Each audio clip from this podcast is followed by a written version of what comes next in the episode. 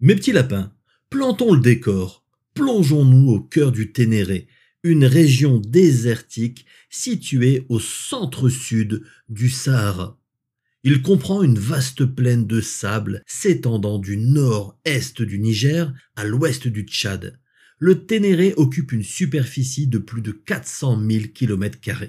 Comme vous pouvez l'imaginer, le Ténéré est très peu peuplé, principalement par des tribus touaregs qui le parcourent de long en large, faisant des haltes salvatrices à des oasis. On y trouve aussi des voyageurs en mal d'aventure ou encore des militaires. Au beau milieu de ce désert se dressait un arbre, un seul arbre, un acacia. Aussi saugrenu que cela puisse paraître, un acacia avait surgi du sol et s'était développé dans ce climat aride. Seul et loin des forêts d'acacia qui bordent les montagnes environnantes, il faut croire qu'il était peinard. Seul arbre à 150 km à la ronde, il était devenu un point de repère naturel pour les caravanes. Si personne ne pouvait définir précisément son âge, on sait tout de même que le site a été aménagé de manière précaire dans les années 30. Un acacia a des racines qui peuvent atteindre les 35 mètres de profondeur pour aller chercher son eau. Logiquement, un puits a été foré non loin pour aller capter la nappe phréatique. Pour l'égarer du désert, complètement assoiffé, la vue de cet arbre signifiait qu'il allait pouvoir survivre. Non seulement il vous remettait dans le droit chemin, mais son puits permettait de vous désaltérer. Bref, vous étiez sauvé. Quand il fait 50 degrés en période chaude et 30 degrés en période froide, Croyez-moi, c'est appréciable de trouver un petit coin à l'ombre pour se reposer. Au fil des ans, c'est devenu une étape pour les nomades, notamment pour l'Azalaï. L'Azalaï, c'est la route du sel qu'empruntent les Touaregs. Ils pratiquent cette route entre Tombouctou et la mine de sel de Taoudéni au Mali. Par déformation, on a également appelé Azalaï la caravane en elle-même. Des caravanes avec jusqu'à 10 000 chameaux transporter de l'or et des esclaves vers le nord, revenant avec des produits manufacturés et du sel de Tagaza et de Taoudeni. Un arbre en plein milieu du désert ne pouvait donc pas passer inaperçu. Jusque dans les années 40, les caravanes étaient composées de milliers de chameaux partant de Tombouctou au début de la saison fraîche en novembre et avec une plus petite caravane partant de Taoudeni au début de la saison chaude en mars. Michel Le Sourd, le commandant français de la mission militaire alliée, a vu l'arbre le 21 mai 1939 et s'en est étonné dans son journal. Il faut voir l'arbre pour croire à son existence. Quel est son secret? Comment peut-il encore vivre malgré les multitudes de chameaux qui piétinent ses flancs? Comment à chaque azalaï, un chameau perdu ne mange-t-il pas ses feuilles et ses épines? Pourquoi les nombreux touaregs menant les caravanes de sel ne coupent-ils pas ses branches pour faire des feux, pour infuser leur thé? La seule réponse est que l'arbre est tabou et considéré comme tel par les caravaniers. Il y a une sorte de superstition, un ordre tribal qui est toujours respecté. Chaque année, les Azalaïs se rassemblent autour de l'arbre avant d'affronter la traversée du Ténéré. L'acacia est devenu un phare vivant. C'est le premier ou le dernier repère pour les Azalaïs partant d'Agadez pour Bilma ou revenant. Le mot est lâché, l'arbre est sacré et les Touaregs le respectent, évitant que leurs chameaux ne le détériorent. Les Français lui donnent un nom, l'arbre du Ténéré. D'autres lui préfèrent le surnom de phare du désert. Malheureusement, cet arbre va connaître une triste destinée. L'ethnologue et explorateur français Henri Lotte raconte dans son livre L'épopée du Ténéré ces deux rencontres avec l'arbre. Elles se font à chaque fois dans le cadre d'un voyage scientifique. Sa première visite remonte à 1934 lors de la première traversée automobile entre la ville oasis Janet et Agadez. Il décrit l'arbre comme un acacia avec un tronc dégénératif, d'aspect malade. Néanmoins, l'arbre a de belles feuilles vertes et quelques fleurs jaunes.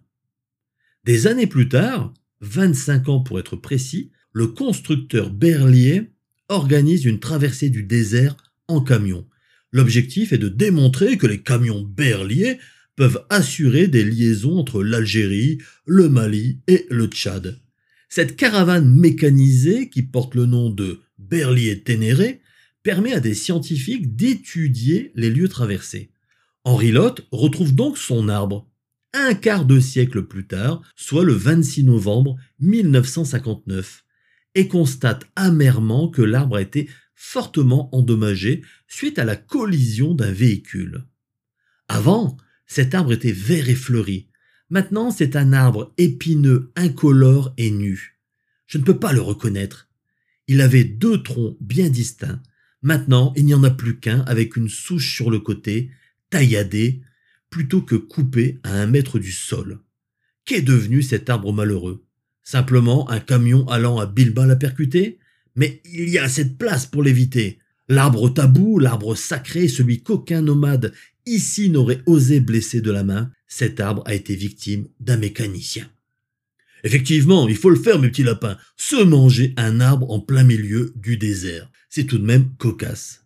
Même si on imagine que ce n'est pas fait exprès, c'est aussi interprété comme un manque de respect à l'égard des nomades qui, eux, respectent fortement cet arbre. Leurs dizaines de milliers de chameaux n'ont jamais abîmé l'arbre, et voilà qu'un colon le percute, de quoi nourrir un certain ressentiment envers l'occupant. Cependant, même blessé, l'arbre résiste et demeure dressé au cœur du désert, assurant son rôle de borne naturelle, aussi bien pour les indigènes que pour les colons venus s'aventurer dans cet endroit désertique. Vous allez me dire qu'un tel incident ne peut se reproduire. Vous avez tort. En 1973, un chauffeur libyen, suivant la roue des Azalaïs, percute l'arbre de plein fouet avec son camion. Il se dit que l'homme était complètement ivre, qu'il a bien vu qu'il y avait quelque chose devant lui, mais qu'il n'y a pas cru. Pourquoi y aurait-il un arbre en plein désert? Toujours est-il que le résultat est sans appel. L'arbre est mort, sectionné à sa base. Cet accident émeut les autorités locales. C'est un arbre sacré et on ne peut pas le laisser à l'abandon. Le 8 novembre 1973, l'arbre mort a été déplacé au musée national du Niger, dans la capitale Niamey. Un pavillon est érigé en son honneur et abrite ses restes. Comble de l'ironie pour cet arbre solitaire, il est désormais entouré par une multitude d'acacias et de visiteurs. À l'endroit où poussait autrefois l'arbre, a été dressée une sculpture en métal censée le représenter de manière symbolique. De ce fait, c'est devenu un spot touristique.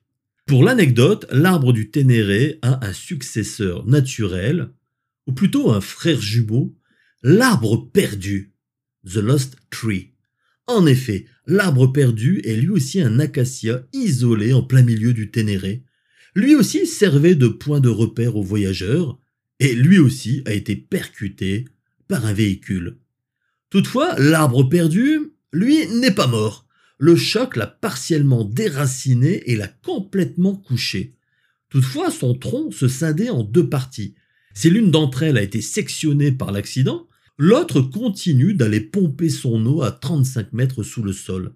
De ce fait, même allongé au sol, l'arbre continue de se développer et de fleurir. Certains y voient une métaphore divine, d'autres un signe que même lorsqu'on a le genou à terre, le combat continue, ou encore que la nature reprend toujours ses droits. Bref, chacun y voit ce qu'il a envie d'y voir. Un événement va le rendre tristement célèbre, la mort accidentelle de l'organisateur du Paris-Dakar le 14 janvier 1986, Thierry Sabine. Le fondateur du rallye est mort suite à la chute de son hélicoptère lors d'une tempête de sable soudaine, en compagnie de quatre autres personnes dont le chanteur Daniel Balavoine. Thierry Sabine était réputé pour le soutien qu'il apportait aux pilotes. Il guidait ceux qui se perdaient dans le désert et les remettait sur la bonne route. C'est donc tout logiquement que ces cendres ont été dispersées autour de l'arbre perdu, qui, comme le phare du désert, faisait office de balise naturelle pour aider les voyageurs. Depuis cette date, l'arbre perdu est aussi appelé l'arbre Thierry Sabine. L'arbre du Ténéré et l'arbre perdu ont la particularité d'être désormais officiellement représentés sur les cartes du Sahara. Toutefois, il faut rendre à César ce qui lui appartient. L'arbre du Ténéré jouit d'une incroyable notoriété à tel point que sa sculpture joue même un rôle dans un film de 2006, La Grande Finale, où des gamins s'en servent comme antenne pour suivre justement la grande finale de la Coupe du Monde de football. En 2017, un groupe d'artistes lui rend hommage aux États-Unis lors du festival Burning Man, en réalisant une sculpture de l'arbre constituée de 175 000 LED. Comme quoi, mes petits lapins, on peut devenir célèbre même en ne disant aucun mot et en restant complètement immobile toute sa vie. Méditez là-dessus. En tout état de cause, je vous souhaite à toutes et à tous une très bonne continuation et je vous dis à très bientôt sur Gunnet Story.